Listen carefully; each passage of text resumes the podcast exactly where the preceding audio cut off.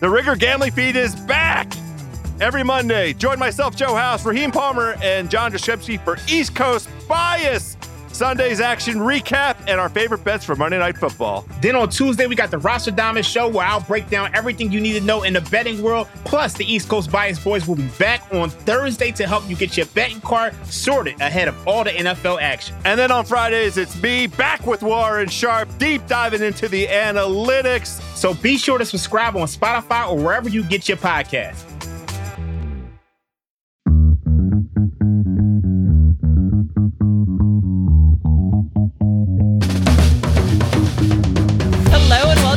Threat. I'm Nora Pizziati. I'm Steven Ruiz. And that was the first time we did that. First we take. Absolutely did not just, just try to start this podcast. And I introed the show and Steven just like sat there on Zoom waiting. Uh, it's week four. It's Sunday night. We just watched a very funny Chiefs Jets game. So did Taylor Swift. I don't know if you've heard, but we've got a lot to break down and we are going to start nowhere else. Then with the headline, it's Bills Dolphins. It was the game of the week. We knew it would be, and it absolutely lived up to it, even though this did not end up being a super competitive game. The Bills won forty-eight to twenty. Steven, where do you want to start here? Should we do a little Bills offense? Should we do a little Dolphins defense? Other way around? Talk to me. I honestly don't know, because both sides just played so well. Let's start with the offense, because this was one of the best Josh Allen performances we've ever seen. It was definitely the best Josh Allen and Stefon Diggs in tandem performance. Stefon Diggs averaged yeah. two E P A per target. Every time he got targeted, just added two extra two points to the just board. Just two points. It was insane. I think we were talking midweek about how uh, the way the Ravens offense is operating right now, a Lamar scramble equals one point. Today, a Diggs target equaled two points. That's pretty crazy. Uh, he had one hundred twenty yards, three touchdowns, just an unstoppable day. I mean, the play, the the fifty-five-yard uh, touchdown score where he was wrapped up and then didn't go down and then just starts scampering down the field and scores was like, I think, so emblematic of just even the things that were going wrong were going right, but not a lot was going wrong. It, I don't. I've never. I don't know that I've seen a more impressive Bills performance than this. They only punted twice. Um, and I think Allen had uh, like a, a perfect quarterback rating or something. It, just really impressive all around. Yeah, it reminded me of the the opener last year when they played the Rams and the, the offense just did whatever it wanted to do. And eventually the defense shut down the Rams and it was like, holy shit, this is the best team in football. Like everything we talked about during the offseason was right. And after watching that Chiefs game, and I give the Chiefs the benefit of the doubt. Like I'm not going to be concerned about what happened on Sunday night. But after that game, I'm like, Buffalo looks like the best team in the N F L. I mean, San Francisco on the other side, but we saw what happens when you put Josh Allen against another quarterback who, I mean, say what you want about Tua, but we know he's not on Josh Allen's level. Yeah. And he, he, he kind of gets propped up to that level because the supporting cast is good and he's a borderline top ten quarterback. But like, you, these are the games where you really see the difference between having a guy at quarterback, having a dude that you could build everything around and that can bail you out when everything goes wrong. And then having a guy that's kind of, I don't want to say along for the ride, because I think that's a little dismissive of what Tua is doing for this offense. But yeah, I agree. Like those guys, like you, it's, it's hard to keep up when the elite guys play their A game. And I think we saw that today. That's like my big takeaway from this one. So I agree, but I also think that Josh Allen got a lot more help from his defense than Tua got oh, yeah. from his, right? It, the Bills offense is really good. And when they're on one like they were in this game, there's not a lot that you can do. I mean, Cater Kohu, who's the guy who was unfortunately matched up against Diggs most of the day, is supposed to be a slot receiver, is playing on the outside because Ramsey's hurt. And he's getting like dunked on all over Twitter right now. He played kind of a good game. Like he was in position on most of those throws. There just wasn't a lot that he could do. I mean, Diggs is bigger. He's more physical. Like he's just, he's going to win some of those. And I actually thought that it was kind of like, uh, he certainly, look, he, he gave up like one hundred twenty receiving yards. So it was not a good day at the office, but he didn't, he doesn't deserve the, this was the worst performance on a football field on Sunday treatment that I think he's probably going to get just because the results of this. Um, so to some degree, I don't, I, it was just a tough day, but this Fangio defense is, is supposed to be able to play the good quarterbacks, limit the explosive plays. And, and so far they haven't been particularly impressive, and they really got taken to task. Do you think that there are defensive concerns for Miami coming out of this, or was this just a really tough matchup and a bad day? I mean, I think it's a little bit of both. There, there are always concerns when you give up that many points to a division rival and the team that you have to beat to win the, the division. But they're missing Jalen Ramsey, who's not going to come back for a couple months. Jalen Phillips didn't play in this game. That's two of maybe their three best defenders on the team, depending on how you feel about Wilkins and Holland. So, and they're playing on the road. And this, when Josh Allen plays like this, nobody can stop him. Nobody can slow him down. Right. So, like, I'm less concerned about that. I think this Dolphins defense, what it looks like right now, is not what it's going to look like come December, come January, if they make the playoffs, which I think they will. So I'm not overly concerned. I'm more concerned about what we saw on the other side of the ball, because what this reminded me of was the forty-niners game last year, where right. I thought Buffalo's defense played really well. And it wasn't like some like bespoke game plan to stop down this offense that has just been killing every defense they come up against. It was just, let's just play sound zone defense and play really hard and play with good eyes and rush the passer and, and affect Tua. And that's how they beat them. They just out executed them. They were just better than the Dolphins today. And it reminded me of that game. And we're seeing still flashes of when Tua has to make a play that that's when he struggles. And in the playoffs, when you play against Josh Allen, when you play against Patrick Mahomes, you're going to have to make plays repeatedly every quarter. So I, I think that's the concern if you're a Dolphins fan. Is it, it's the same question we were asking last year when they were going good. What's the ceiling on this team with Tua at quarterback? That's not to take away from him. Like, he's a a borderline top ten quarterback, maybe a top ten quarterback.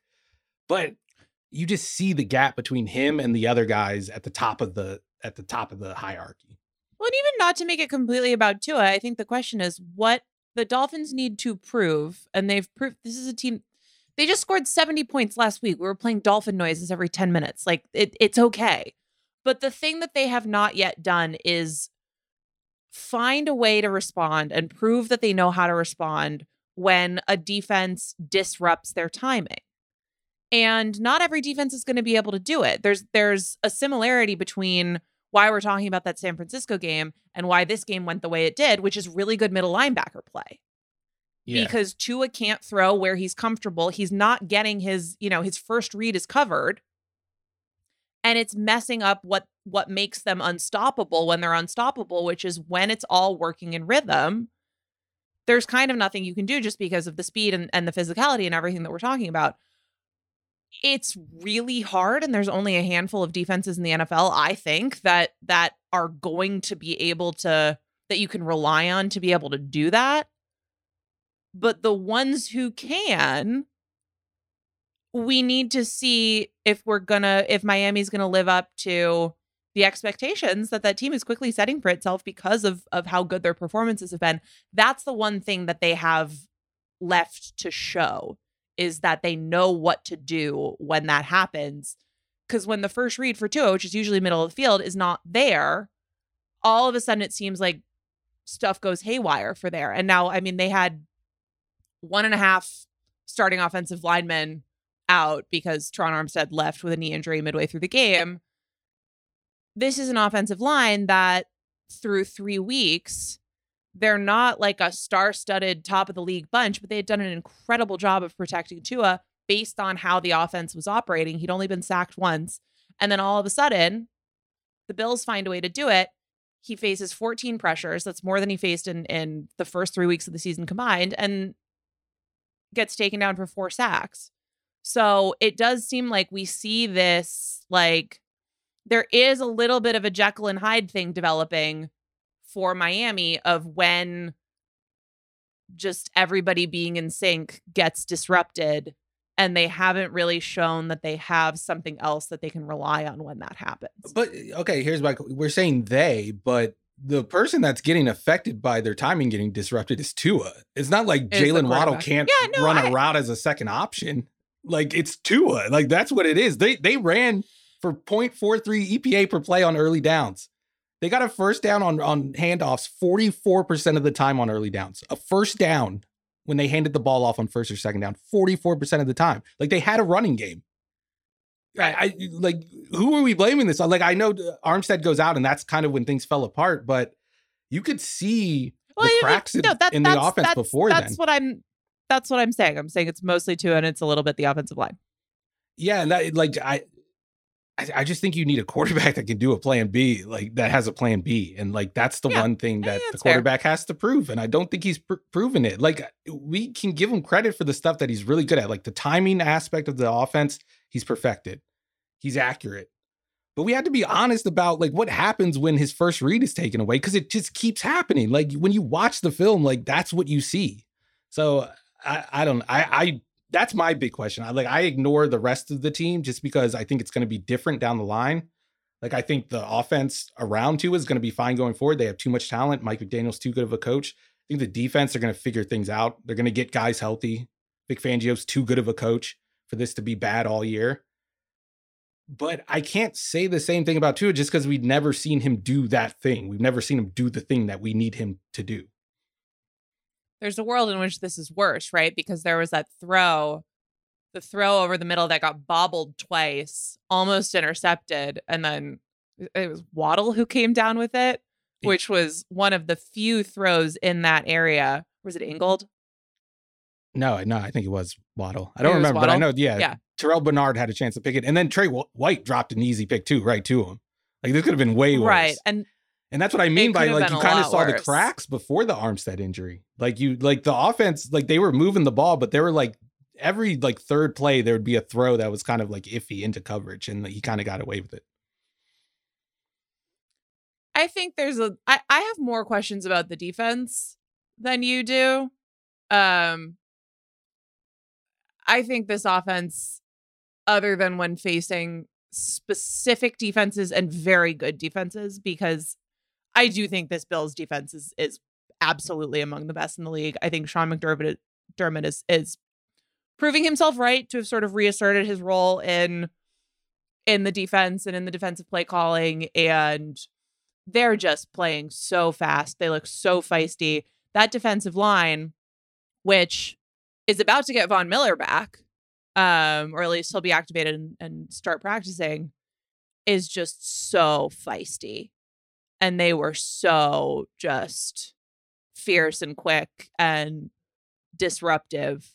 Um, so I think this is, you know, playing the Bills defense is every bit to me as big of a challenge as, as playing the Patriots defense, the Jets defense. They are really, really up there, and they're playing fast. Um, Trey White looks like he tore his Achilles, so that's a bummer. But you kind of win some, you lose some with Miller coming back at the same time. Um, that just sucked because of his injury history and seeing how upset he was on the field when he knew that something bad had happened. But overall, I just think this Bills defense is is really, really good. Yeah, they're getting the guys they needed to perform on the defensive line to perform. Like, Ed Oliver looks like the guy they drafted in the top ten. Yeah. Uh, Greg Rousseau has been Greg Rousseau disruptive. If they get Von Miller back and he's Von Miller, which I have no reason to believe that he's not going to be Von Miller, because he's one of those those guys, those freaks of nature that just come back from injury and it like it didn't even bother them. So, uh, yeah, this team, this team is really, really good. Can we talk about Ken Dorsey? Because that was a masterclass from him. Like, the running game. You have the floor. Yeah, I've been I've been preaching to the choir on this for like a year now. I, I think he's one of the better offensive coordinators in the N F L, because I, I just think that he finds ways to get the most out of their run game. And when they can run the ball, which they have been able to do the last couple of weeks, it just makes Josh Allen way more hard to defend, because you have to allocate so many resources just to defending him, because you have Stefon Diggs on the outside, who, if you don't double him, he's going to get open. And then you have Gabe Davis. If you don't put a safety over the top, he's going to beat you downfield. So that's two guys that you have to worry about. And then Josh Allen can scramble. That's a third thing you have to worry about. And like, you, where are you getting the bodies from? You have to put them deep to yeah. be able to defend all this. And then there's nobody in the box. And if, if uh, Dorsey can like game it up in the box, then, and this team can run, it's hard to stop. This is what it looks like. You don't stop it. When Josh Allen is like at his best, you just can't stop. And the running game is going, you just can't stop Buffalo. And if he stays healthy, and I'm talking about Allen, I he could win M V P. I, I think there's a chance. Yeah. Like with the way Mahomes is playing, where he's kind of forcing things, you can tell, and he doesn't have the supporting cast that he's used to. And Allen continues on this path. Like, I wouldn't be surprised, and I don't believe this. Like, I think it's Patrick Mahomes than everybody else, and there's a wide gap. But I wouldn't be surprised if there is a conversation asking, do we have to rethink whether it is Patrick Mahomes than everybody else? If Allen keeps playing like this, that's a big if. The, their offense is more balanced, I think, than than it's been in this era of Bills football. And, and that has been that thing that they've been every year, sort of trying to accomplish and trying to accomplish and trying to accomplish.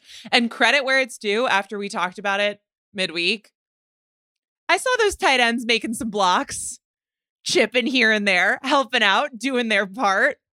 I guess it's one week.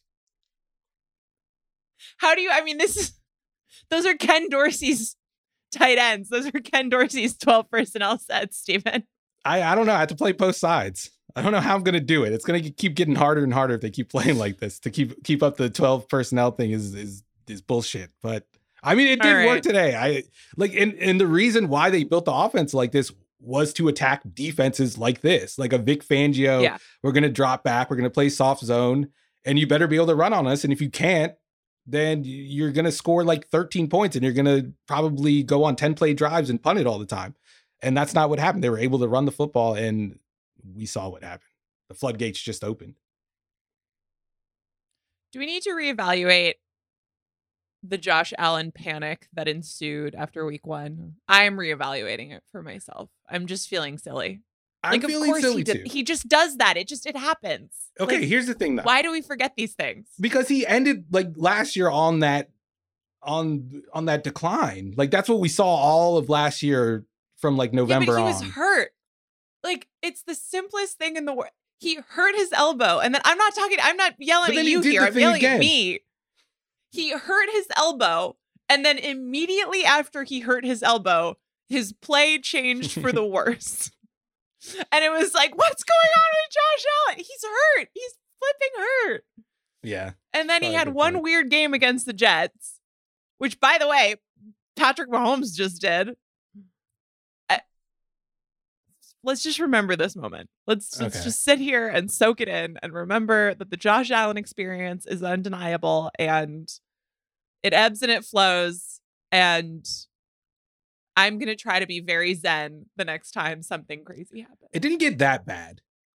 And he did deserve it after that first game. Like, it, it didn't get that bad. You remember when Patrick Mahomes was kind of struggling and like the, the Spotrac guy like posted his his. contract details, like it was a bad contract. He's like, oh god, they have two hundred million of dead money left.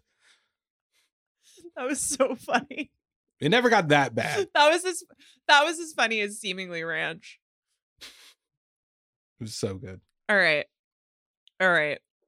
I've I, this is just a message from me to me about keeping my cool. Okay. Um, the Bills are fun. When the I, I just I I love a I love a high scoring Bills game. I'm giving you a I break. I like to though. see those, I'm those giving, cats happy. I'm giving okay, week one Nora a break. Nice. I just I just really got watching like, it wrapped for up in the moment. Eight months straight. Yeah. And there was an off season yeah. stewing on it, and then the first time you see him, he did the thing again. Like I, I can't blame you. Yeah. All right. Shall we take a quick break? Come back, get to winners and losers. Yeah, let's do it. Snap into action this N F L season with FanDuel, America's number one sportsbook. Right now, new customers get two hundred dollars in bonus bets guaranteed when you place a five dollar bet. That's two hundred dollars in bonus bets, win or lose. You can sign up in time to bet on the Seattle Seahawks, New York Giants game on Monday night. In that game, I like Seattle minus a point and a half. I also like the Geno Smith over one and a half touchdowns line. So if you've been thinking about joining FanDuel, there's no better time to get in on the action. The app is so easy to use. There's a wide range of betting options, including spreads, player props, over-unders, and more. And FanDuel is now live in Kentucky. Download the app now and take advantage of their great special offers, boosts, and more. So visit FanDuel.com slash Ringer NFL and kick off the N F L season. FanDuel, official partner of the N F L. Must be twenty-one plus and present in select states. First online real money wager only. ten dollars first deposit required. Bonus issued as non-withdrawable bonus bets that expire seven days after receipt. Restrictions apply. See terms at sportsbook dot fanduel dot com. All right, it's time for Winners and Losers, brought to you by Uber Eats. With Uber Eats, you can get anything you need delivered. Well, almost, almost anything. A new fantasy team? No. Coffee beans, nachos supreme, and shaving cream? Yes. Uber Eats is an easy win. So let's talk about the other winners and losers this week. Steven, do you have a winner up first for me? Or uh, I think you'd said something about needing to go in a different direction to kick off the no, segment. No, I'm going to keep it negative. I'm going to I'm going to name a loser, and I'm going to make the Commanders my my loser for two reasons. I had two calls in, in particular. Ron Rivera. Okay, so the Eagles take a lead, thirty-one twenty-four, late in the fourth quarter. Jalen Hurts hits A J Brown. He beats Emmanuel Forbes down the sideline. It looks like the game's over. Uh, Sam Howell leads the Commanders down, scores on the last play of the game. They're down by one, and they kick the extra point. And that's where I have the problem. Riverboat Ron did not live up to his nickname. He doesn't go for two there. Like, the Eagles have all the momentum. They're the better yeah. team, clearly. You're on the road. That's when you go for two. You just need to get two yards and you win the football game against a better team on the road, against the N F C champs. They kick the extra point. And then what really upset me was Jack Del Rio in overtime. The Eagles had the ball around, like, I want to say it was like the forty-five yard line, third or yeah, third and long. Jack Del Rio. First of all, okay, the Eagles need five yards to get into field goal range, into Jake Elliott's range. Jack Del Rio plays cover zero, has his secondary eight yards off, and just gives up the five yards. One of the worst calls I've ever seen, considering the situation. Like, they only needed five yards, and you just gave it to them. So the coaching staff for Washington, Eric Bieniemy is excluded from this. He doesn't count. yeah, he doesn't count. So I'm giving the Washington coaching staff the so L for ruled. This one. I bang the gavel. He doesn't count. Okay. And the somehow the, the Eagles are than... four and zero. The Eagles haven't played a good game all year, and they're four and zero. This team is amazing. That's how talented this team is. They don't even have to play well, and they just beat everybody. The whole narrative about the Eagles going into the season was that their strength of schedule was so much harder this year. oh. And the oh oh, I had Isaiah play that because the Dolphins scored every twenty minutes this time, and I just wanted to point out that they didn't score a lot. It, we were only going to do it once, though. That was just, Norin had no idea about that. I D M'd Isaiah, our I producer. I can't believe you did that. I can't believe you guys schemed that up. But, um, for a second, I thought it was an eagle. I really, I mean, shouldn't we get like a buffalo noise? Well, let's not go down that path. I bet your Achilles is feeling a little bit better, though, after hearing that. Really healthy. Really, really healthy. But yeah, the Eagles just continue to win. Doesn't matter. If they're playing better, like, they have this much harder harder schedule. They are looking worse. They're just still winning the games. It's incredible. It's a it's a great it's a it's a great way to make a living. Um, I did not see the end of game situation here live, but I saw Ron Rivera answering questions about it, and he said that he didn't go for two because the team was tired. Which I thought was a tough explanation. You had to play more football in overtime. That's the, yeah, that's... you had to play more football in overtime. Also, you're the coach, so maybe have them do a few more wind sprints because the Eagles are probably also tired. But historically speaking, one of the things that helps teams win games in end-of-game situations is being the better conditioned squad out there. So I don't know that it's like a great reflection on the coaching job that's that's... going on down there in the rolling hills of Virginia. If it's like, well, our guys were just really beat there, so we had to we had to send the kicker out there, and we figured we would live for overtime, and you know, it didn't work out for us, but we'll get back out there. Are you saying this was a training camp loss? They didn't uh, work hard enough. Loss. No wonder why Eric Bieniemy was yelling at them every play. Uh, yeah, I like. Yeah, I am. I am saying it was a training camp. No, I'm saying it was a, a training camp loss type of excuse. Okay. Like, I don't, I have no idea if that's true or not, but it's just a weird thing. Like, it's this, a weird thing to say. One of my pet peeves is, is coaches blaming things that are their job. Like, that's your responsibility. I got to talk about the origin story of the Ron, the Riverboat Ron nickname. Okay, let's do it. Because the national media just ran with it and ruined it.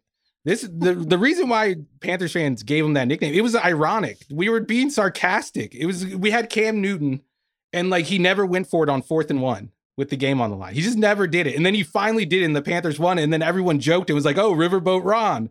And then everyone in the national media just thought we were being serious, and now they call him that. And he doesn't go. He never takes chances. He does it like sometimes. He's like a defensive-minded, historically conservative coach. Yeah, and every time he goes for it on fourth and one in the most obvious situation, everyone's like, "Oh, Riverboat Ron strikes again." Oh, Riverboat. It's no, you're making. We're supposed to be making fun of him. He doesn't. He doesn't do it enough, and it happened again. That's a good bit. That's a really good bit. I blame the national media. I want to like. I'm gonna. You are the national media. I wasn't I back then. I want to start saying. I want to start using Riverboat Ron when he like. Calls a draw. He does just that. Like the most basic, like, oh, uh, run on second and eight. Riverboat Ron at it again. Uh, it seemed like A J Brown on uh, good old Manny Forbes was was a tough one for the Slim Reaper. Yeah, he probably shouldn't have talked shit to uh, A J Brown, because A J Brown is like one hundred pounds heavier than him and and better at yeah. football than him.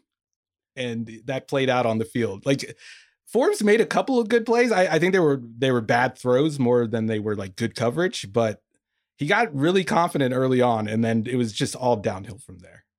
And that's what this game was about. It was about, this looked like last year's Eagles team, last year's Eagles offense. The running game wasn't really there, like the quarterback run game, and that hasn't been there all year. And it's like kind of something that we've ignored. Jalen Hurts has like a Jalen Hurts design run has been one of the worst plays in football this year by the numbers. He's averaging point, negative zero point four one E P A per play, thirty-one percent success rate. That's not good. Those are, both of those numbers are basically cut in half from last year. So like, that's an right. issue with this team. I don't know if that's necessarily Jalen Hurts or the coaching staff, the new play caller, but he looks a yeah. little slower whenever he pulls the ball, and he's not like making people miss. It's, it's kind of concerning. But like in the passing game, this looked exactly like last year. Like there were the the vertical balls, and, and Hurts threw them really well today. Uh, and then he made he made some throws over the middle, but it wasn't too much. And then like the traditional run game was really working. They were getting a lot of push on the ground. They ran the uh, the Q B sneak like four times, and it worked every time. They even had like a counter off of it where Hurts took it outside and got a first down. So that was, I guess that was funny going up against Jack Del Rio after he complained midweek. But like. The passing game looked like last last year, but the running game does Wait, not. Did he did he complain about the he complained about the tush push? Uh, kind of. I feel like people were kind of tough on him. He was just like, I don't really like it. It's not really like football, but it's legal and they run it really well. So what are you going to do about it? Which is like true. Like that's what I would say about it. It's like not like a fun play to watch, but they're really good at it. And they're the reason that it works so well. Like, okay, other teams try to run it. It's not a fun work. Play to watch is different from it's not football. It's giant people trying to be like tougher and stronger and push bodies across each other better than their opponents. That's football. Nah, that's rugby. Sorry. That's okay. Like the whole thing. Okay, if you were like, if you quizzed like a random football fan and you said, draw up a football play, nobody would draw the tush push. So I agree with Jack Del Rio on this one. Sorry. And this is the only time I will ever agree on Jack Del Rio on anything. Clip that. Clip that. Not cover zero calls and not redacted. Need that. All right, so Steven Ruiz starts saying this, and my entire microphone setup starts falling over. Steven Ruiz agrees with everything Jack Del Rio does. Um, you heard it here first. All right, I've got a loser for you. Okay, uh, it's Bill Belichick and the New England Patriots. They lost thirty-eight to three to the Cowboys. This was the worst loss of the Belichick era. Uh, it's his worst loss as a coach. He'd never lost by more than thirty-one points. They lose by thirty-five. There is literally nothing good you can say about about this game for the Patriots. Um, I do not think that Bill Belichick is on the hot seat, simply because I do not think that Robert Kraft wants to be the guy who fires Bill Belichick. But he's absolutely in for a horrific week of do we trust Bill anymore? Has Bill lost it? Coverage in New England and probably nationally. Um Mac Jones got benched in the third quarter of this game after three turnovers, two and a half of which were like the dumbest things I've ever seen on a football field. He got strip sacked, just had no awareness of the defender coming behind him. Um, that was like pretty messy, but sort of forgivable. Throws a pick six towards the end of the first half when the game was like still kind of within reach on just an awful crossbody across the field throw. Um, the second interception was uh, when the game was out of hand and it wasn't quite as, as bad, but Dallas still got eighteen points off the turnovers. He gets benched for Bailey Zappi. Zappi can't really do anything either. The game's lost by that point.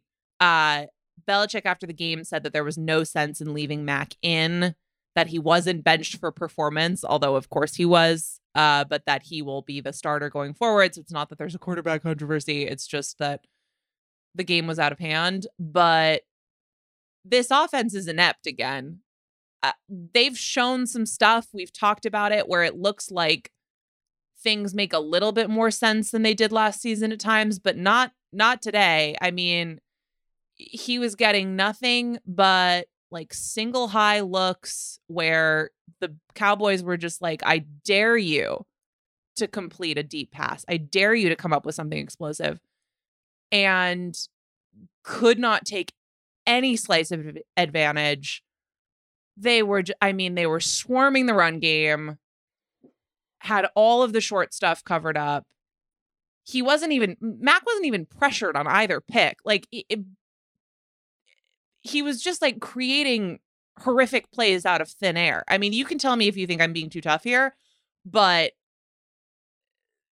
this was like a, a really disheartening game. If you're a team that just spent your entire offseason going, well, it's going to be better. The offense is going to be better. It has to be better. It has to be better. Right. They had penalties defensively. I mean, obviously, look, a lot of the points were, um, defensive or the short field set up by the the turnovers, but they still gave up thirty-eight points. Their two best defensive players, um, Christian Gonzalez and, and Matt Judon, both had injuries. Judon's at least is serious. Um, Adam Schefter reported that he has a lower bicep tendon tear. Um, there wasn't, to me, that sounds like a very long-term injury, but I'm not totally sure because it wasn't reported with that, but that looked bad. Um, so I don't know what you take from this other than it was indeed the worst loss of the Belichick era. Yeah. The, I mean, I think there's something very easy to take away from this, and that's like the Mac Jones experiment is over. Like there's no way that you can go into next year with this and thinking it's going to be get better. At this point, you change the O C. Like the Cardinals have scored thirty-three more points than the Patriots have this year. You can right. complain about the supporting cast all you want. Josh Dobbs has a worse supporting cast, and he's scoring more points right now. Like, at a certain point, it falls on the quarterback when you don't have other options. You know what you could do if you have Anthony Richardson, for instance? You could just run the option, and now you have a viable offense. That's why you don't draft these guys in the first round anymore. That's why teams stop doing it. Like, the biggest criticism I have of Bill Belichick is that he drafted this guy in the first round three years ago. I think that's what this game yeah. proves. Like, you don't... It's it's just so hard to run an offense when your quarterback isn't elevating everyone around them. And like at this point, we're three years in. He's clearly not that guy. He's been everything like he was built to build to be coming into the league. Like he's the accurate guy. He can process kind of quick. But like ev- the reason why he's failing is like the reasons why you could have predicted three years ago. So like this was a bad draft pick, and it it set this team back a couple years. I don't even think, I don't think you can totally, like, because that's one bad decision, right? And and I think it's the quarterback. I get what you're saying. And I, yeah, but you can't, then you have to try. Go out and if you're going to spend your entire offseason talking about how the offense is going to be better and all of these things are going to change, go out and get him elevators. I mean, not every quarterback in the N F L is Josh Allen or Lamar or one of these guys. Uh, or Josh there is Dobbs. A world in which like, or Josh Dobbs. There is a world in which you have to figure out a way to do do a little bit more with less, and they have not. I mean, they have not tried as hard as they could to add significant receiver talent. I do think part of this goes back to just the massive failure of last year, where Mac Jones is never going to be a guy who's going to go get you to a Super Bowl on his own or anything like that or anything close to that. But for him to look so skittish when he wasn't even being pressured has to have something to do with the fact that that he's just been in an inept system and the coaching is weird and it's changed every year and things are not going in the right direction, because he looks he looks scared and he looks tentative and he looks like he's just sensing pressure coming left and right. Dallas is a really good defense. Um, Cardinals game aside, maybe the takeaway here is just maybe Josh Dobbs is no, just like is, there's no stopping Josh Dobbs. Maybe he's the answer. But but I they're messy. The penalties are bad. The turnovers have been this incredibly consistent thing. Like, I, I just, there's just no more excuses. I, I think, like, and maybe I'm making, like, this into, like, some big picture thing and I'm, like, forcing it. But, like, I think my main takeaway from the failed Mac Jones experiment and, like, looking back at that twenty twenty-one draft is just, like, we need to start counting it, it against quarterback prospects when they can't run. Like, at, yes, it has always been looked at as like a luxury. And I think now it's it's more than that. If you don't have that, like, you're leaving something on the table compared to everyone else, because everyone else can do it.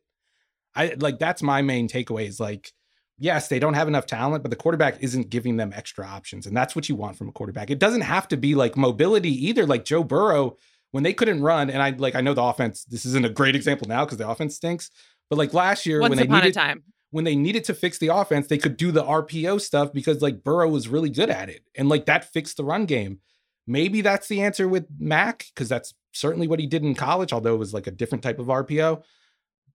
But like, what else can he give you? Like, what else is he bringing to the offense? He's not really bringing anything to the offense at this point. And like, you can make the argument that even at his best during his rookie year, he wasn't bringing much to the offense then either. It was like a really schemed up, screen heavy, trick play heavy, reverses, like all, all of these like constraint plays to like make offense easier. And like the last two years we've seen him put in a, a, a big boy offense. Like you have to play like a real quarterback, and he's just right. shown every time he does not have it in him to do that. He doesn't have, I, I, I'm totally with you that look, he's a limited quarterback and he's maybe the wrong guy to, to try to build your team around. But this should be better than it is. I mean, he's not like he's not Zach Wilson. Sorry, bad example. Because Zach Wilson's fixed now. I yeah, don't know. He's if the best heard, quarterback in the N F L. It, yeah, no, I, I get what you're he saying. He shouldn't look this bad. Yeah, it hasn't been very good. Team building hasn't been very good on that side of the ball. There's just nothing that's been very good. I mean, you know, again, congratulations on your on your good defense that just got. I mean, not thirty-eight points, but. thirty-eight minus fourteen points. Hung on it. Uh, all right. Something more lighthearted. Give me a winner. My first winner is the Texans. And uh, we have to start talking about the Texans because they might be good. Uh, I asked that like a question and I, I don't know the answer, but are so the Texans, far... Are the Texans going to win the A F C South? They might. No, they're not going to win it. But like that's... They're a good football team. Two weeks in a row, they've looked like a good football team. And this week... It was not like fluky at all. I think you can make the argument last week the, the Jaguars kind of beat themselves. But this week, like the Texans just dominated from start to finish. And to be honest with you, it wasn't C J Stroud's best game. Like he was very good. Like as a, for a rookie, he was very good. But like it was the rest of, of the team this time. The defense looked really good. D'Amico Ryans is, is coaching his ass off. Bobby Slowick, the offensive coordinator who came over with him from San Francisco. This is like throwback forty-niners offense. Like early Jimmy G era offense, and it, everything's working. The run game's working. Uh, Dameon Pierce had eighty-one yards and twenty-four carries. Stroud went sixteen of thirty for three oh six. Not the most efficient day, but he made a couple of plays. This is a good team. Like, I don't know if they're going to win like nine, ten games, but they might win like six or seven. And that's more than we expected. And like every, everything they did in the offseason, all the big moves, all working out so far. Yeah. I mean, it's, it's good enough to kind of stick it to the folks, myself included, who were really concerned about the draft trades, because if they were going to be a really, really bad team having given up that capital was going to be super valuable. Might work out better than it seemed like it would. Uh, I'm seeing a lot of a lot of fire Matt Canada going around. What's what's what was the Steelers offense doing in this little not much little it, shindig? It wasn't good. The play calling is terrible. They're just putting they're putting Kenny Pickett in situations that Kenny Pickett is never going to be thrive in. Like he's never going to be good in those situations. They're putting him in third and long because they're not giving him easy layups on first and second down. They're throwing bubble screens, which don't work. Like, keep throwing bubble screens against N F L defenders. You're going to be in second and seven for the rest of your life. And like, that's right, like the how they live. Life, yeah. I, I think that's the problem. Like, it's very clear that Kenny Pickett isn't like some franchise elevator, but he's better than he's shown. Like, I think he's, there's no reason, there's no reason for them to be throwing behind the line of scrimmage more than any other N F L offense. No, there isn't. And like, I, I feel like when you get him in those situations, you kind of feed into the worst parts of Kenny Pickett's game. When you get him into third and long, that's when he, that's when you're thinking like, I got to make a play. I got to get a first down or we're punting. And he's, he's too anxious still, like to get outside of the pocket. He got hurt on this one. He ran into a sack, the knee injury. We still don't know like the seriousness of it, but it looked bad. He held his knee almost immediately. He looked like he was in major pain. It was, it was tough, but I mean, it's almost a better thing that he's not stuck in this offense for the rest of the year if he is out, because this is not good for his development. It's forcing bad habits upon him that he already had. It's like reinforcing those bad habits. All right, I've got a winner for you. All right. A Sunday Night Football winner. The real one is Donna Kelsey, mother famously of Travis and Jason, who got to see an Eagles win in Philadelphia and then hop right up to, to New York, or more accurately, New Jersey, and see the Chiefs pull one out against the Jets, twenty-three to twenty. Donna's saving grace here was Patrick Mahomes as a scrambler.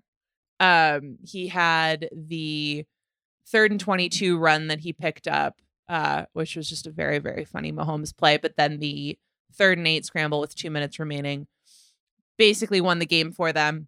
Um, I'm sure there are some people who are not pleased that he went out of bounds instead of scoring the touchdown. We might work with one of them. It's possible that we work with one of them. Um, I love watching Mahomes as a runner. It's just so funny. He looks like a chicken, but it's so effective. That said, I do have a question for you, which is, did Mahomes have to win this game kind of using his legs? And Isaiah Pacheco and, and the rest of the running game was also the most effective part of Kansas City's offense. Um, because we're maybe going to have to ask some questions about if he's healthy. Uh, maybe. I just thought the interceptions were weird. I didn't know if they were like, oh, he's not one hundred percent. It was just like, I only asked because himself. So he like last week he he hobbles off the field. Right. Yeah. And then it did seem like all of the ball was coming out weird. Um, yeah. That's a good point. Even beyond some of the picks, it just it just seemed like not Mahomesian and a little wobbly.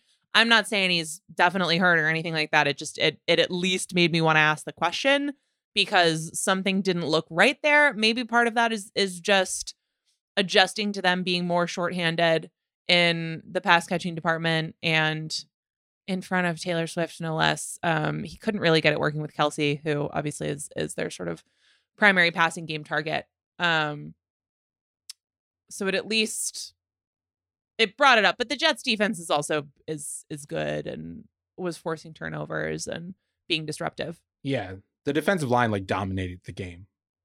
Uh, I think there are questions about the Chiefs offense going forward. I don't know if we need to ask them like right now. I just feel like when they play a better team, though, it's going to be more of an issue. I think they'll be able to survive out with this offense right now for the rest of the year.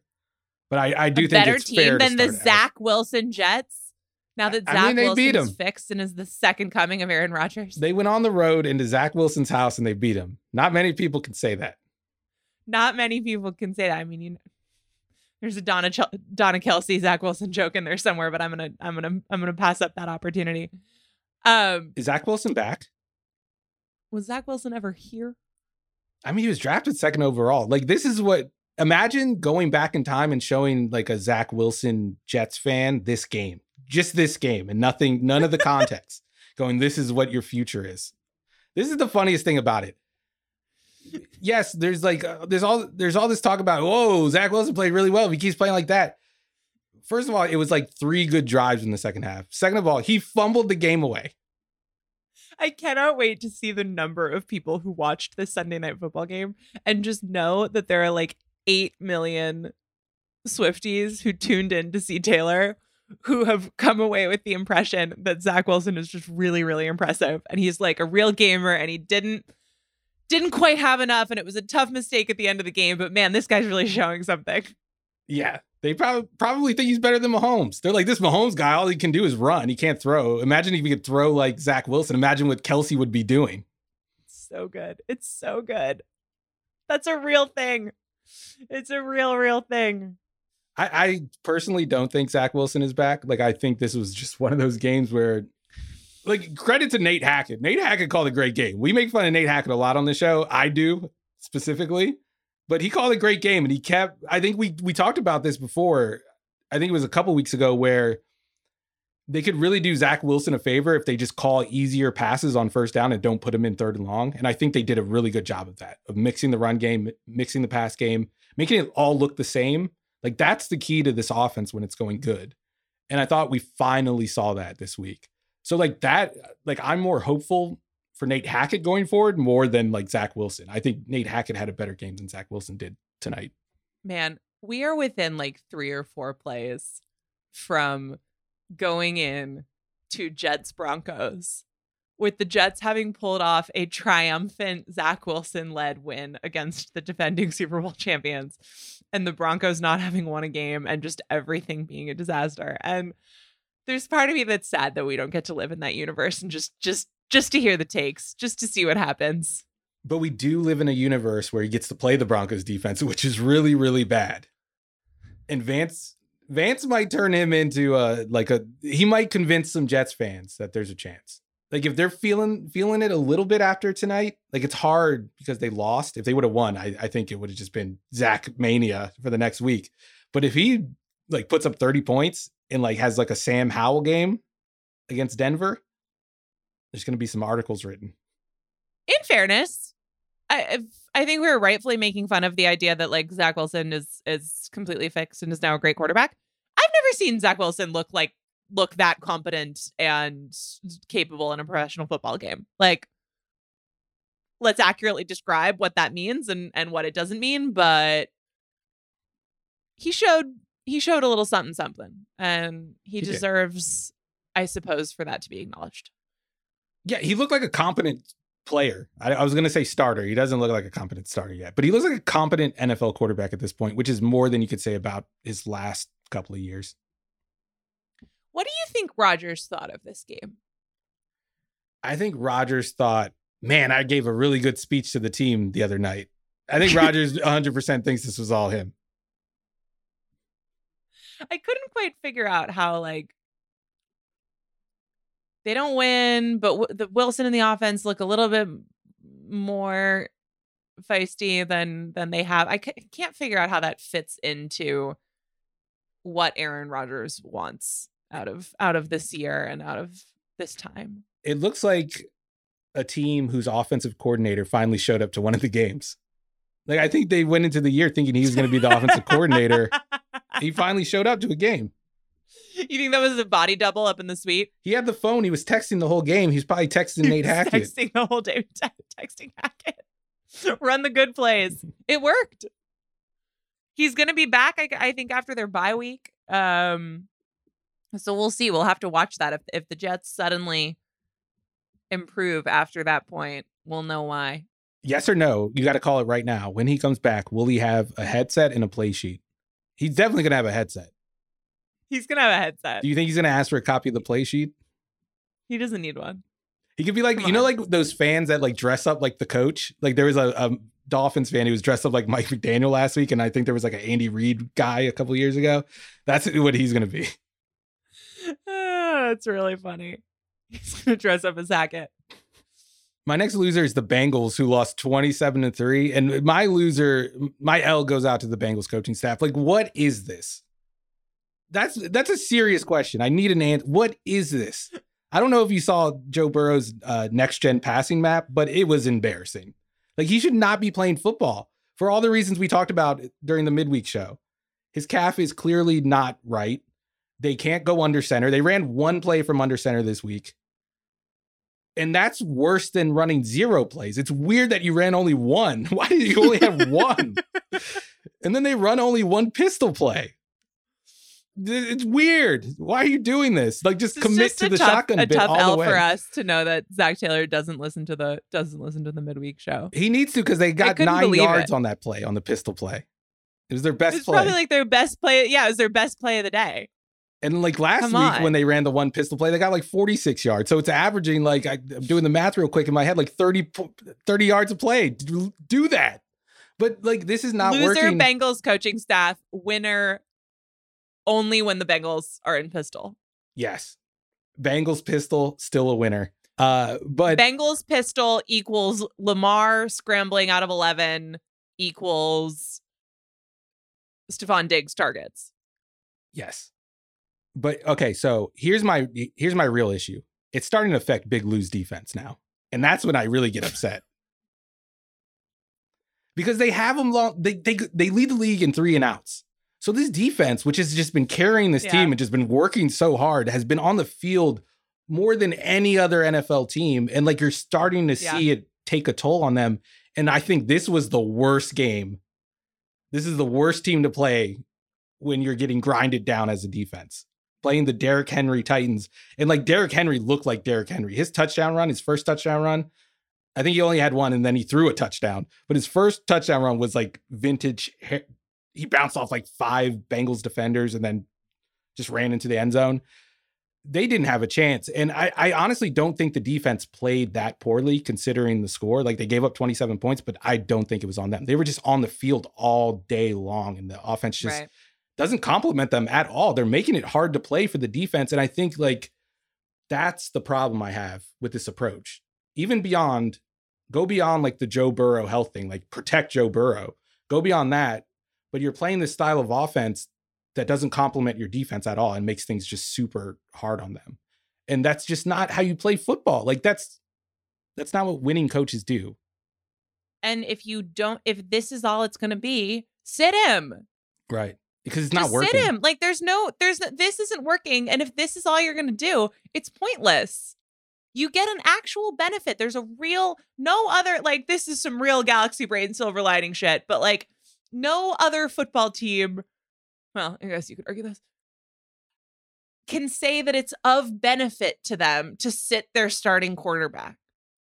That is of tangible value to the Bengals right now. Just let him sit and get better and rest the calf. If you're not going to do that, you better have a better reason for it than this. Right. Than losing by twenty-four points to the Titans, who, I mean, yeah, like Tannehill had a good, like, sort of vintage Tannehill day. Derrick Henry looks like Derrick Henry. I think the, you know, I think we've seen those guys' best football, and this isn't a super competitive Titans team, but I be- believe in Vrabel's ability to coach a good game and and be steady. And those are good players who know what they're doing. And sometimes they're going to have good, good days, particularly when they get eight bajillion chances at it because they're not playing an opponent whose offense is, is putting up much of a fight. I don't understand why someone in Cincinnati, and, and it shouldn't be Joe Burrow's job, but I don't understand at this point why he's not saying, if we're going to do it like this, what is the point of, of sending me out there? I mean, players don't, it's really hard to get a player into a situation where he's going to be like, no, sit me. But it just seems like nobody is taking the wheel there.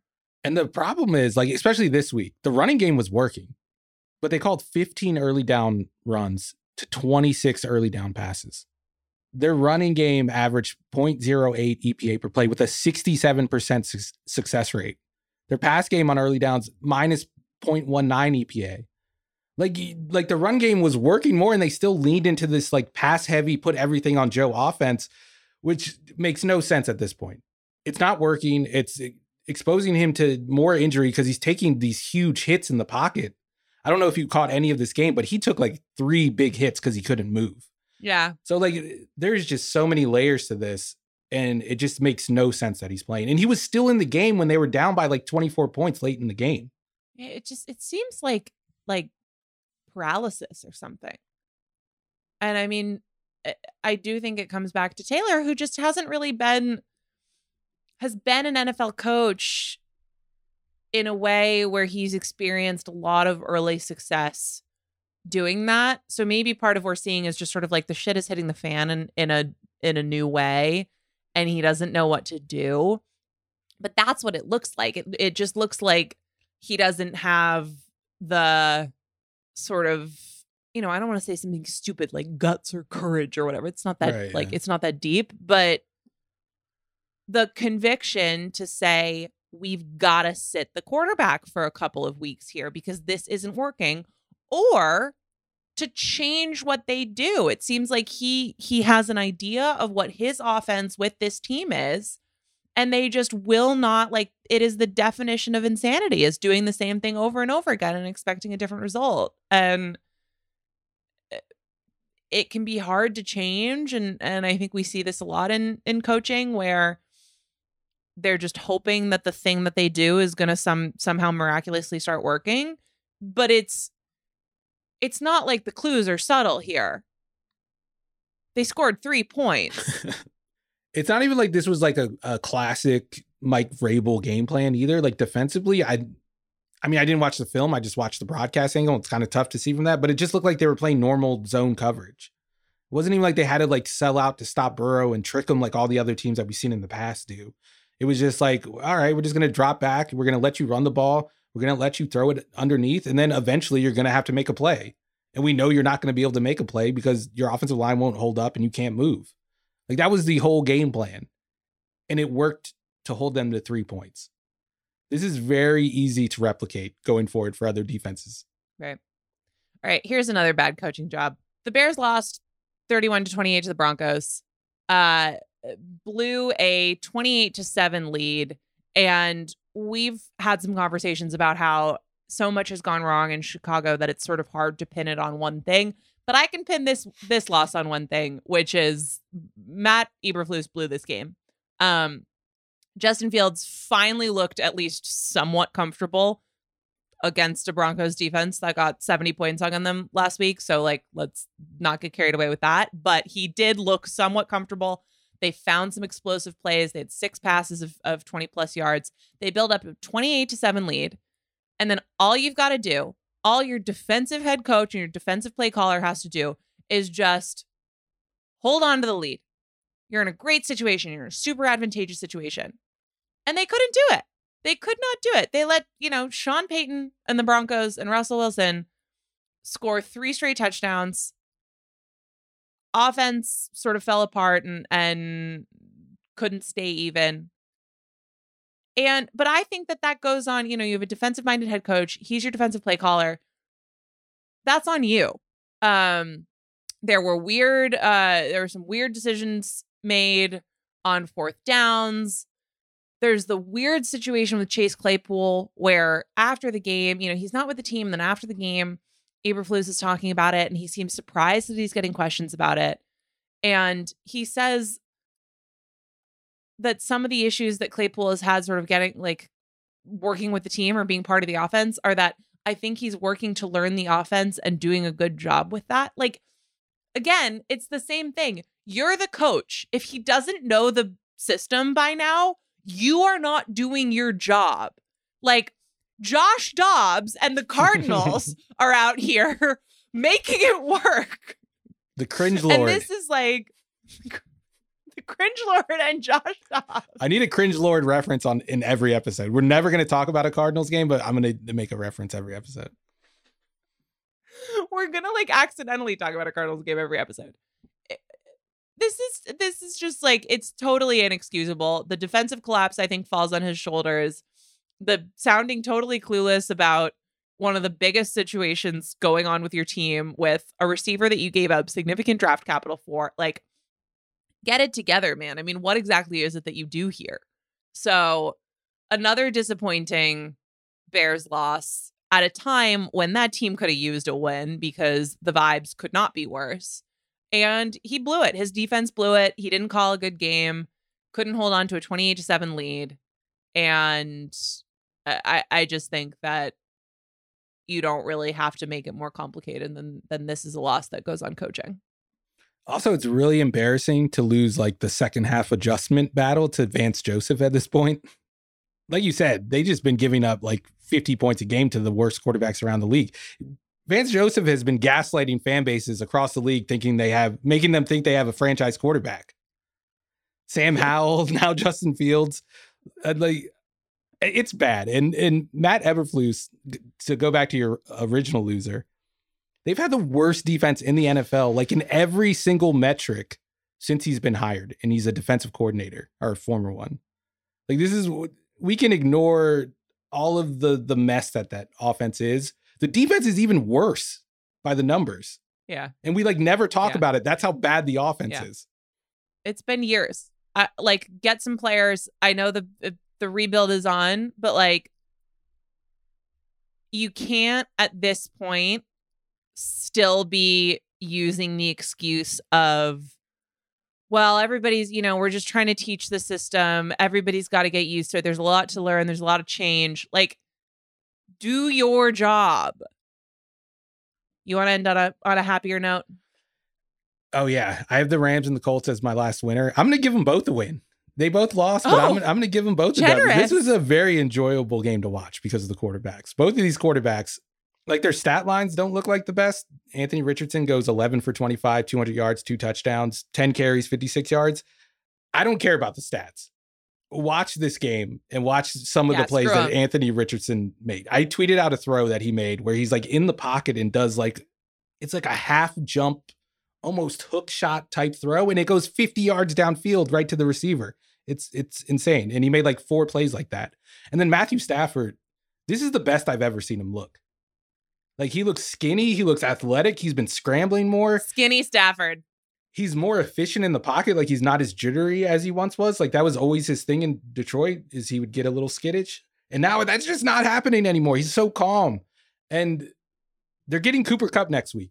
And Puka Nacua might be like one of the favorites for Offensive Player of the Year. He had nine catches, one hundred sixty-three yards, his first touchdown on the season, the game-winning touchdown.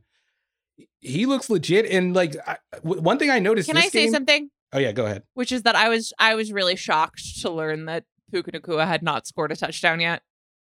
That one really caught me by surprise. I just I felt like he already had. He's been like really he's been cooking in like the high red zone, but then they get down to the, the goal line and they run not it in, in the low red zone. Yeah, they run it. But I, one thing I noticed this week, and I don't know if this was the case like earlier in the season, but he wasn't running the Cooper Kupp routes. Like, I noticed like on a couple of their like staple concepts, he was running a different route than you would usually see Cooper Kupp run. So I think when they come back, there's not going to be as much overlap as you might think. And I think having those two guys on the field, plus the way Matthew Stafford is playing, and the offensive line looked so much better. It was like night and day between yeah. this game and the uh, the Bengals game. They get Noteboom back, the left tackle who who left that game, and they just look like a totally different unit. They and the Colts don't have the best pass rush, but they dominated the game. But if they get those two receivers going and Matthew Stafford keeps playing like this, they're going to be a top ten offense. I don't know about the defense, but they're going to be a, they're going to be a borderline top ten offense. And then, like I said, Anthony Richardson. Thumbs up, two thumbs up. He's Cam Newton. Cam Newton two point oh. The Colts don't have the best pass rush, but that, that defensive line, I mean, they gave the Jaguars trouble, which I guess yeah, is, is not saying all that much, but th- that's there's worse there's worse units you could go up against. And I it their offensive line did seem like they held up um a lot better getting Noteboom back. I have one more note here. It just says Alec Pierce, and Alec is in scare quotes. I don't know what I was going for there. I can't help you with that. But I remember during the offseason when we previewed the A F C South, we said, like, Alec Pierce is a big deal in this offense. He's not good. That's why That's why the scare quotes. I don't know. The scare quotes are around Alec. I think, oh, wait, here. Okay. I have a follow-up note, and it says, change it to Alex and make a contested catch for once. I'm anti-Alec. You think the C is holding him back? Yeah. Okay. Maybe we'll workshop that. That's interesting. There's there's a lot to unpack there. We called him the X Factor. He needs the X. Oh, there you go. I just okay. made that up. That, I go. just made that connection up just now. That that's not a thing. I would believe that, like, we went on an extended bit about that in, in July, and neither of us has any recollection of it, but it's somehow lodged deep in your memory. That's that's maybe possible. Um, we'll have to see how it turns out. If if anyone is, if anyone knows Mister Pierce and wants to get a message to him from the Ringer N F L show, you know, just something to consider. Last but not least, I have a winner for you, Steven. How did you feel about two-time M V P Lamar Jackson? How does that sound to you? Now we're talking. This is my kind of conversation. Ravens Browns was not competitive, so like we don't really need to talk about the game here. Dorian Thompson-Robinson was starting for Cleveland, Watson out. But the Browns defense is really, really good. And Lamar, goodness gracious, just absolutely diced them up. Four touchdowns. He had the same number of incompletions as touchdowns, which was four. This was his first career game with two or more passing touchdowns and two or more rushing touchdowns. He was facing a lot of pressure. They're still without Stanley, um, also without O B J and Bateman. And the Browns were getting pressure fifty-three point eight percent of the time. And under that duress, Lamar was eight of nine for one hundred thirty-six yards and a touchdown. It was the improvisation. It was the designed run game. It was the throws on the run out of structure. It was the pinpoint accuracy. It was the off-platform sidearm. Like, he's doing this without their best offensive lineman, without two of the top three receivers. And he's just sort of like, whatever, Mark Andrews and I will do this. It's fine. Um, we're a month into the season. He's fifth in success rate. He's third in C P O E, second in completion percentage. He's thrown eight touchdown passes to one interception. There are other quarterbacks who are making what could be very compelling M V P cases. Like Josh Allen played a game today. That is a very, very good thing to put on an M V P resume. But Lamar is playing unbelievably good quarterback right now, which I think is is equal to the best I've ever seen him play. And I think it's flying under the radar a little bit yeah. for a bunch of reasons, including who they've played, some of the weird, like, as you've pointed out, they've played some games in absolute slop. And they had the Colts game, which was just a very weird game. And I don't think you can build a whole M V P case out of like, yeah, but if you really think about it, you realize how good he is. He's going to have to have some some games in under bigger spotlights where he really does it. But I have no doubt that he will, because he's just playing so well right now. And I think this offense, which is only going to get healthier, at least you hope, is looks to me like it's in a really good position. Um, with what's happening to the Bengals, they are the clear team in that division. And at some point, I think that we're going to be having a serious conversation about if he's, if not just in the M V P conversation, one of the favorites for it. Yeah, for me right now, it's him and him and Josh Allen. Uh, and it, like you said, this is different from what we've ever seen. I think one thing that even the Lamar backers, the, the people that were high on the Ravens, I think we were both high on the Ravens offense this year. The one thing we we may have overlooked was that Lamar could also get better individually. Like we we thought like, oh, they're going to put him in this new offense and it's just going to help. It's going to elevate his game. He elevated his game on his own during the offseason, apparently, because this looks totally different. He's he's picking these defenses apart like a drop back quarterback would. This is like everything that everyone wanted to see from him over the first couple of years. Everything that people said he couldn't do. He couldn't be this type of quarterback. And I think you can tell the game has just slowed down for him as a passer. Yeah. I thought from year one to year two, the game slowed down for him as a runner. Like you could tell he like realized, oh shit, this is the extent of my powers. I can do whatever I want against these guys as a runner. I think he's, he's kind of having that light bulb moment as a passer right now. And there were plays when, like you said, he was under pressure and it was just like, he was playing at a different speed compared to everybody else on the field. And those Browns, like that Browns pass rush, those are fast guys. Those are talented guys. And he looked like the best player on the field every single play. There's so much more space in this offense, which f- figured, right? Like that was what they were trying to accomplish. What I didn't necessarily think about was, or consider, was just that he is so good at understanding how that space is developing within a defense. And I think it's just not something that that I ever was able to notice about his game, because it was such a, it was always so clogged up. Yeah. It was a much more just like condensed environment that he was playing in. So you don't get as clear of a sense as the, like, he's throwing the little sidearm passes where it fits within a specific window and he knows how one defender is closing and if he's going to be able to make that throw and how much velocity he has to put on it. He is thinking on that type of level where that is the number of variables that are just in his head, it seems like, at, at any given moment.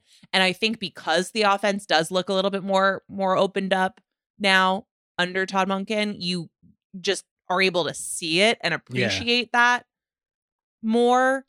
Um Or it's another element that he's he's gotten better at and, and developed. It's hard, I think, for me at least, to compare his development in that area, just because I think it looks different in, in this offense right, than it yeah. has in the past. But it's just really impressive how he seems to understand the spaces on the field.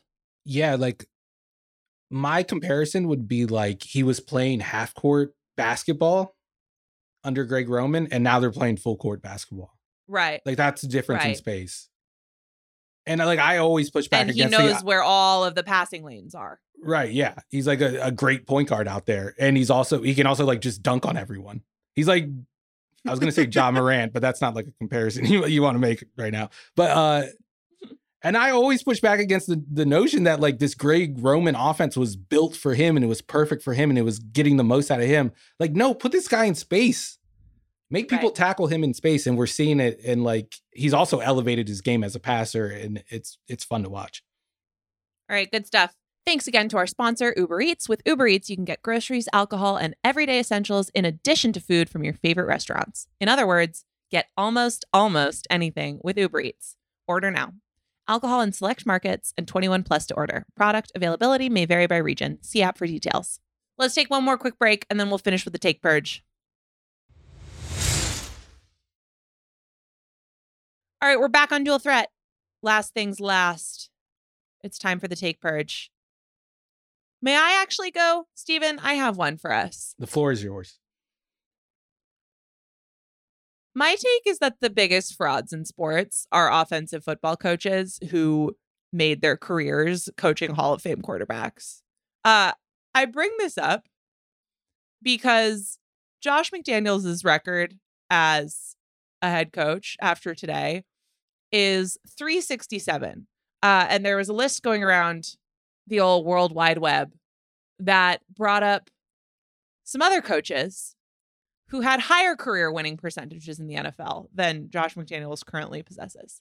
Uh, they include Steve Spurrier, Greg Williams, Adam Gase, Mark Trestman, and Ben McAdoo. Oh, man. So I think it's safe to say that this is going pretty badly.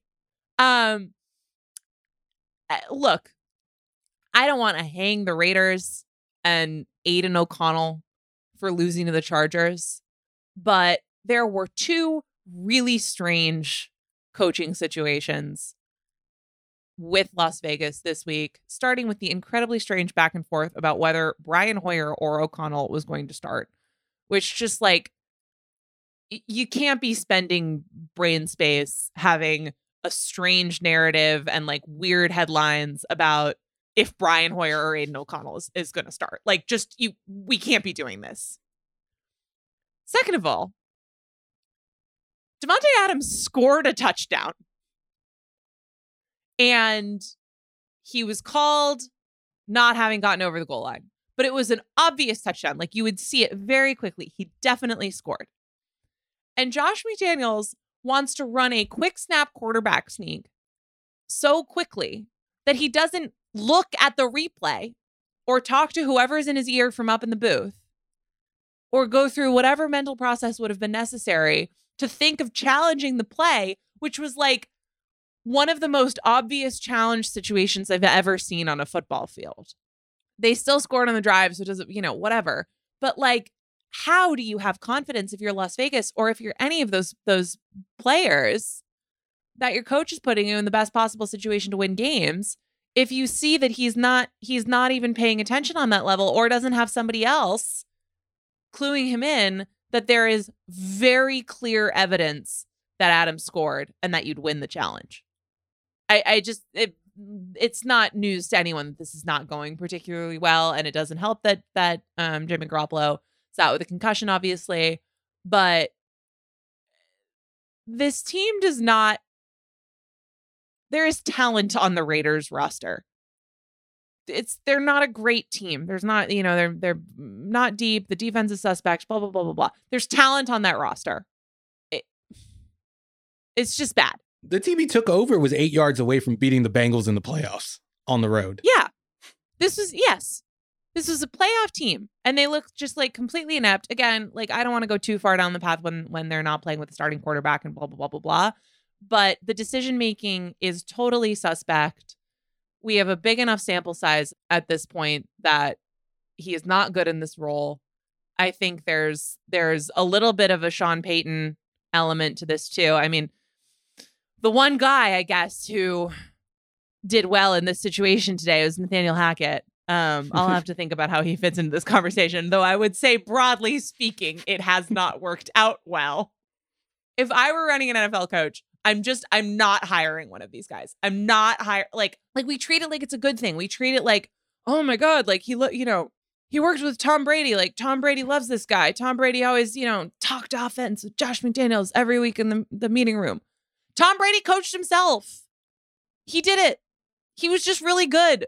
Like, I I don't know. I don't know if Tom Brady would have been the same without Josh McDaniel. No, I'm joking. Like, of I course, do. He would have been fine.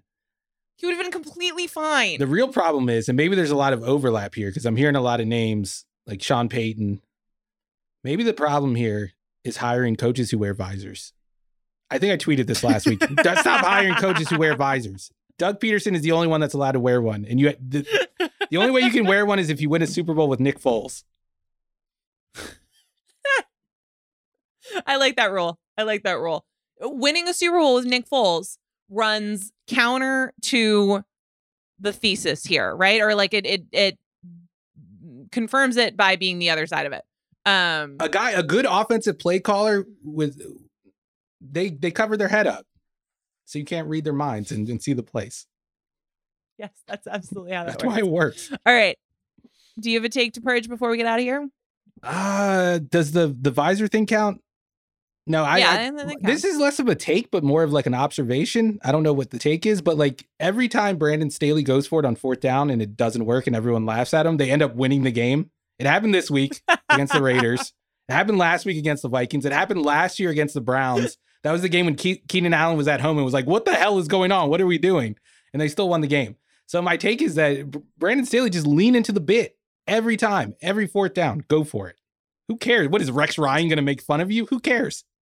Definitely. Do you think it's like the, the defense? Because what's happened is that defensively, they've made big plays after those things have happened. Do you think the defense kind of like, we got to go help. We got to help coach out here. We got to go make a play.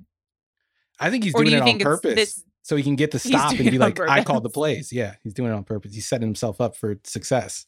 He doesn't want Herbert to get all the success, the, the credit for the success. My other take was going to be that I, it's only been four weeks, but I'm ready to call it, man. The Panthers made a mistake drafting Bryce Young. Oh, like, C J Stroud looks so good. And then Anthony Richardson was doing alien shit like all game long. And then you watch the, the Panthers game and they don't do anything. Like, there's no flashes. There's nothing. And there was with Andy Dalton, which makes it makes it hard to cope as a Panthers fan. They're trying. Trust me. I'm on Panthers Twitter. They're trying their hearts out, but it's getting really hard. Like every week when C J Stroud is good, now Richardson is back and it's making it worse. Rough times. All right. We're going to end on And It Was With Andy Dalton. This has been Dual Threat on the Ringer N F L Show feed. We will be back on Thursday. Next up on this feed, Sheil and Ben will have Extra Point Taken. Their deep dive on week four. That'll be up Monday. Thank you as always to Kiara Givens and Eduardo Ocampo for their work on socials and to Isaiah Blakely for producing this episode with additional production supervision by Arjuna Rangopal.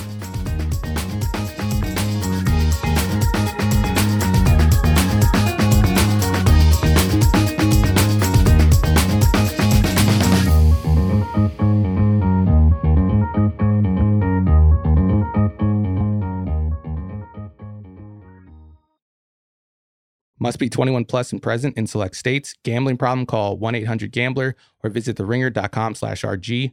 Must be twenty-one plus and present in select states. FanDuel is offering online sports wagering in Kansas under an agreement with Kansas Star Casino, L L C. Gambling problem? Call one eight hundred gambler or visit FanDuel dot com slash R G in Colorado, Iowa, Kentucky, Michigan, New Jersey, Ohio, Pennsylvania, Illinois, Tennessee, and Virginia. Call one eight hundred next step or text NEXTSTEP to five three three four two in Arizona, one eight eight eight seven eight nine seven seven seven seven, or visit c c p g dot org slash chat in Connecticut, one eight hundred nine with it in Indiana, one eight hundred five two two four seven zero zero, or visit k s gambling help dot com in Kansas, one eight seven seven seven seven zero stop in Louisiana, visit m d gambling help dot org in Maryland, visit eighteen hundred gambler